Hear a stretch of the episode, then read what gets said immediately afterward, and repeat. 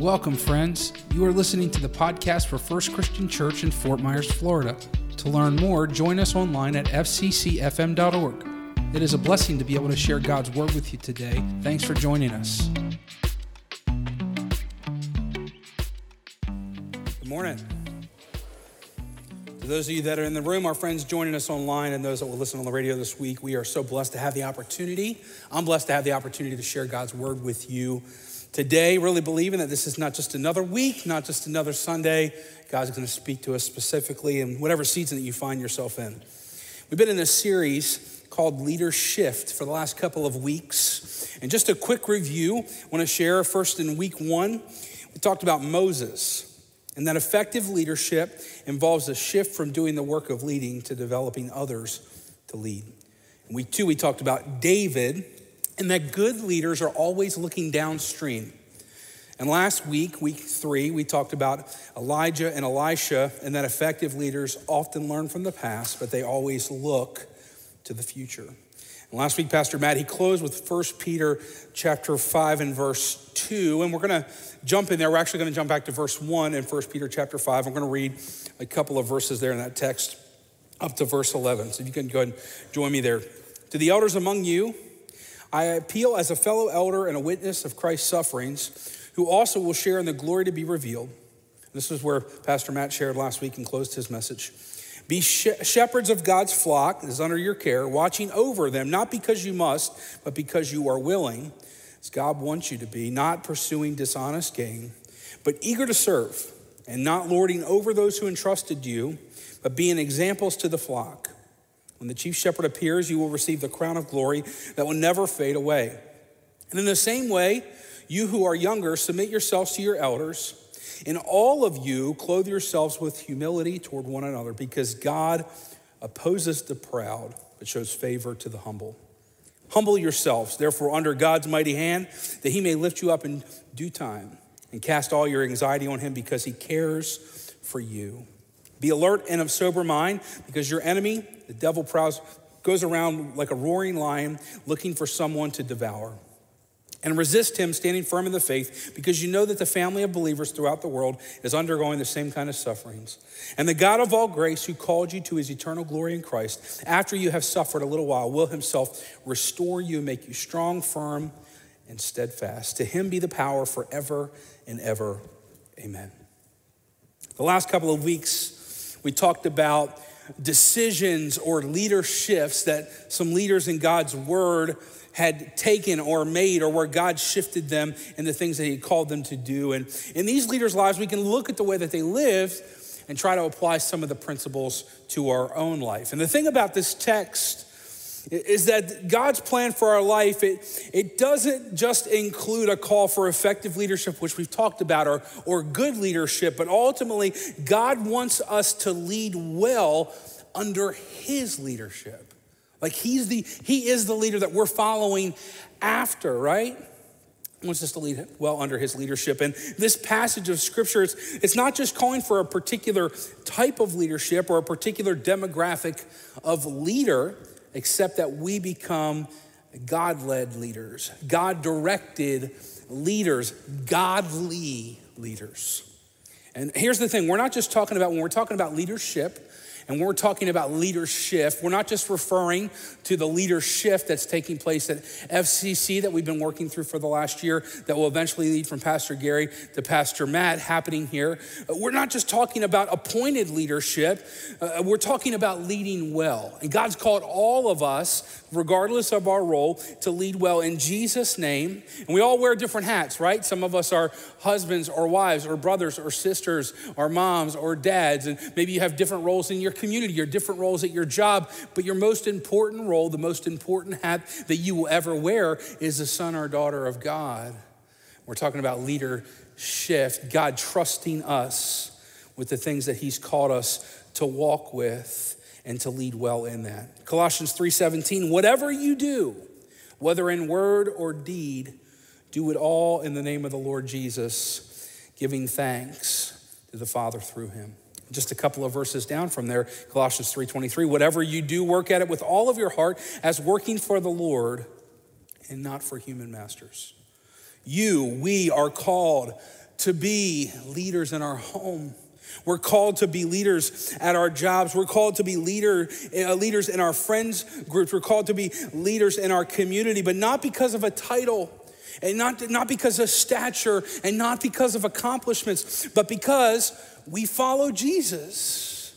We're called to be leaders because he is our leader. We follow him. And that's why Jesus said things like this he said, Love the Lord your God with all your heart, with all your soul, with all your mind, and with all your strength. And the second is like as you love your neighbor as yourself, and there is no commandment greater than these. We're supposed to lead in loving God first and loving our neighbor as ourselves.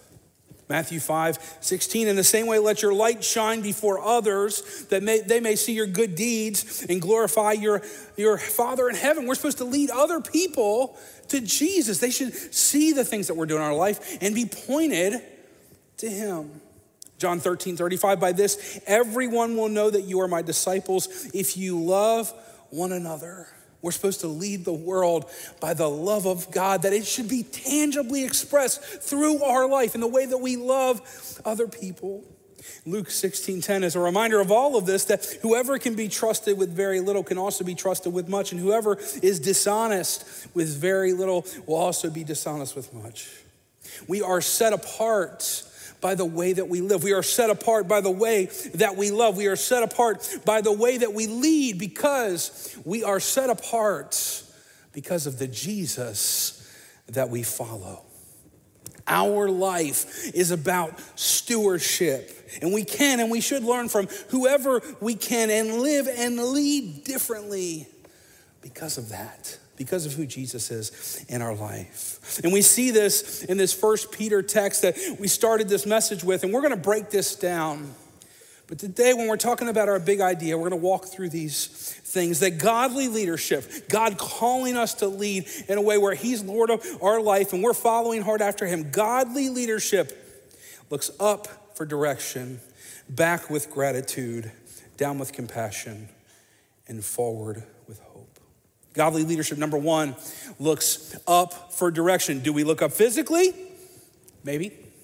Psalm 121, beginning in verse 1 I lift my eyes to the mountains. Where does my help come from? My help comes from the Lord, the maker of heaven and earth. But I think it's more about looking above our circumstance, looking up above to something bigger, something greater, someone greater, God. Here in 1 Peter 5 1, talking about taking care of the flock under our care, it reiterates in verse 3 that these are people that God has entrusted us with. The things that we have, God has entrusted us, whether it be relationships or resources or gifts that God's given to us. And here's the thing if God gives us something or He gives us someone to take care of, this is amazing. He trusts us to do what's needed. But the thing is, we don't know what's needed all the time. He does. He knows far better than we do. We need to look up to him for direction. James 1 5, if any of you lacks wisdom, you should ask God, who gives generously to all without finding fault, and it will be given to you. And this is true when it comes to how you lead at your job or lead in some other kind of relationship that you're setting. It's how you lead your family, how you lead in your community, how you lead your neighbors. 1 Peter 5 addresses the need for all of us to walk in humility. We'll talk about that more in a couple of minutes. But we all need this because we need to recognize that even on our absolute best day, we still desperately need God to lead us. I know I do. And regardless of what I'm leading, or even if I do something well, to understand this, some people sometimes will say something to me about, oh, like I uh, enjoyed the message or whatever. I promise you, all the good stuff is God, and everything else I'll take credit for. Like the good stuff is the Lord. Why? Because it's from Him. God loves us, and the good things come from Him. Proverbs 16 9, a man's heart plans his way, but the Lord directs his steps, regardless of your position in life or situation in a particular struggle. Godly leadership looks up to the Lord for direction.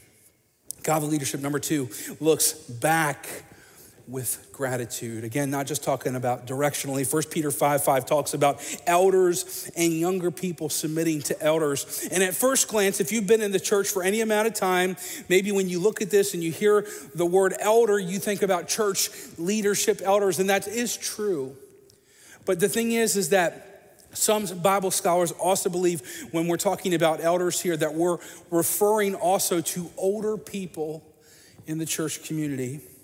When I was in the process of planting a church, and Pastor Matt shared this with me, same thing for him when he was planting his church in Chicago, that when I planted my church in Pennsylvania, there was this theme that was kind of running amongst especially younger church planters. And some of my friends that I love dearly in their church, they kind of adopted the saying. And uh, I always kind of had a hard time with it. And the saying was, This is not your grandmother's church. And maybe for some, it sounded kind of edgy, and maybe they were kind of trying to say, hey, we're going after younger people. We're trying to reach younger people that are far from God. And I think what they were actually trying to say is that, you know, this is, may not be a traditional church experience like you're used to, but I always had a problem with that statement that this is not your grandmother's church because my grandmother was the most full of faith person I've ever met. Like my grandmother loved Jesus so well. And the other day when we went to lunch, a couple staff members from our church here, we were going and somebody was talking about the six degrees of separation theory that talks about that typically there are five people connecting you to everybody else in the world. And when it came to Jesus, my grandmother didn't need five other people. She was a direct connection to God. So when I really needed God to do something, my grandmother, my grandfather was the preacher, but my grandmother was the one I would call. Another issue with the thought of not your grandmother's church is that without our grandmothers and grandfathers of the faith, we don't have a church. First Christian Church in Fort Myers was started in November of 1923. This November, that will be 99 years ago. And there is no, nobody in this room and nobody streaming online right now that was here worshiping God in November of 1923 at FCC. But because of them, we get to be here today. And I thank God for the elders and the older. Yeah. I thank God for the elders and the older, wiser generations that have become before us to build his church. There are people in this church that are in their 40s and 50s and 60s that have shared that for the last 30 or 40 or 50 years they've been here. There are people in our church that are in that age group that were babies when they first started attending this church. And we thank God for you and we look back with gratitude. Hebrews 13, 7 says, Remember your leaders who spoke the word of God to you, consider the outcome of their way of life, and imitate their faith.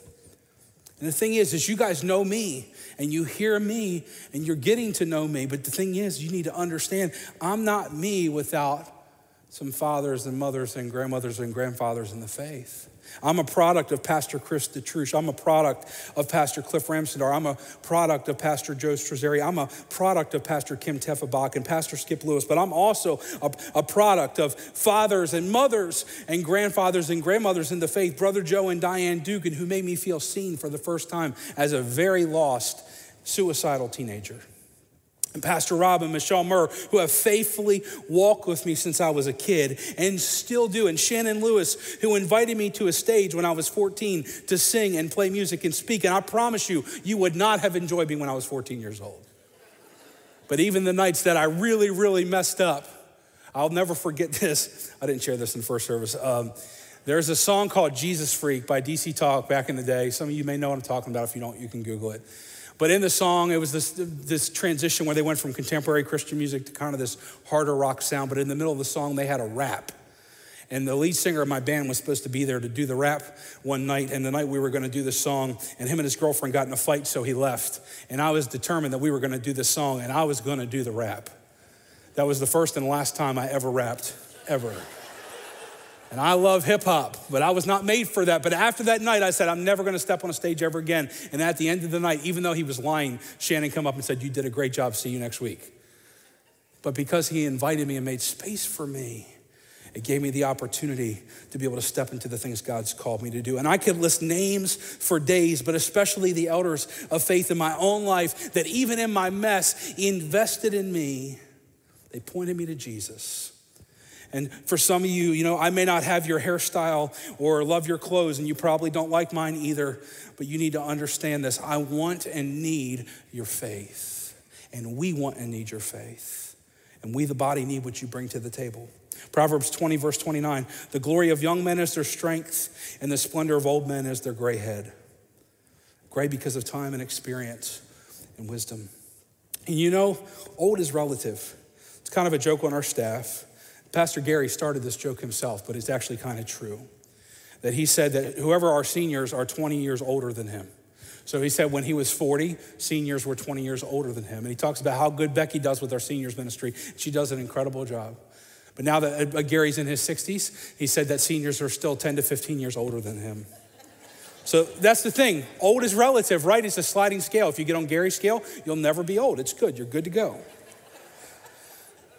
But listen, if you consider yourself older at all, I want you to hear this. Don't just hear from me, hear it from us, the church. We need you. We are thankful for you. We don't just need you to warm a pew. You help build the church, but we need you to help reach more people for Jesus. We need you to tell us your stories and keep talking about the goodness of God. Job's 12 12 says, It's not wisdom found among the aged does not long life bring understanding? My grandmother used to say this all the time about the Bible. She said, If God said it, I believe it, and that settles it. To the elders in the faith among us, fathers and mothers, grandfathers and grandmothers in our faith, we want to hear your testimonies, but we need to hear your faith. We need you to invest in our lives and continue to lead us toward Jesus, regardless of how old you are you're not done. We look up for direction and back with gratitude. Godly leadership, number three, looks down with compassion. 1 Peter 5 reminds us that God gives grace. He is the grace giver. I don't know if you've uh, come to kind of experience this in your own life. It's a lot easier to process grace when I need it than it is to give it to somebody that I have a hard time that may not deserve it. But that's the whole point of grace. We don't deserve God is the grace giver. And He doesn't just give it because we deserve it, He gives it because He's good. And Jesus reminds us in this. Matthew 25, verse 40 The king will reply, Truly I tell you, whatever you did for one of the least of these brothers and sisters of mine, you did for me. So, again, back to that concept where we talked about whatever we do, we do it as unto the Lord. Here, Jesus takes it a step further. He doesn't just say unto the Lord, you are doing it unto me. You are doing it for me. So, when we serve and love those that are hurting, we are serving and loving Jesus. It's good to not live in captivity to our past, but it's also good to remember where God brought us from. None of us are better than anybody else. Romans 3:23 that we have all sinned and fallen short of the glory of God. And we can extend grace and forgiveness because God extended that to us. And we didn't just figure this thing out on our own. And some of you that may be in this room or joining us online, this whole faith thing may be new to you. And you're like, man, I don't know where to find a lot of stuff in the Bible, and I don't know how to process all this stuff. None of us did. It's a process, and God loves us. We didn't figure it out on our own. 1 John 4 19. We love because He first loved us. He first loved us. And in our world and in our culture, and especially with social media, we can get caught up in this comparison game. And this is attributed to Theodore Roosevelt that comparison is the thief of joy. The thing is about comparison, it's also a liar because we compare our life to someone else's highlight reel, which is just a, a, facade. And the problem is with that is we set the bar on what's good based off of other people or what they haven't accomplished. So I can look over and say, I don't got all my mess together, but that guy is he's messed up. Like I'm not I'm not where he is, right? But here's the thing. That guy's not the bar. Jesus is the bar. He's the one we look to.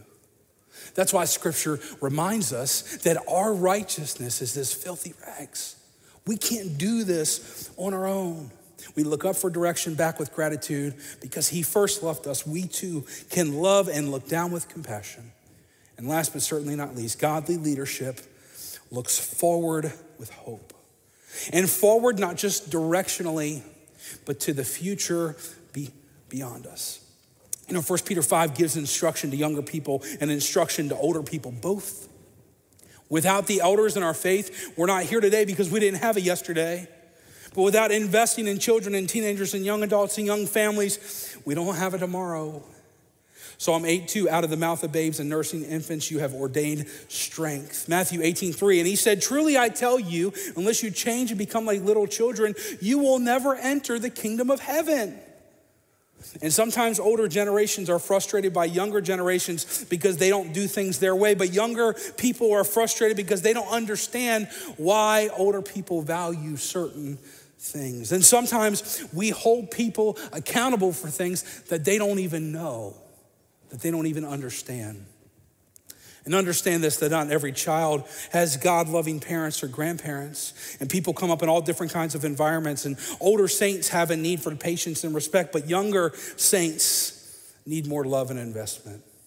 You know, Connection Point Early Learning Center that Laura leads, uh, our children's ministry that Alicia leads, our students that Justin leads, and young adults that Carrie and Tyler Mitchell and the Merediths invest in. They're not just incubators for time to pass, they are God given mandates from heaven to steward, and we're responsible. We got to be accountable to that. And future families will be with Jesus one day because some of you have held babies in the nursery or make crafts with toddlers or jump around with elementary school kids or play basketball with teenagers or grab a young adult and spend time investing in them. Let's make heaven crowded.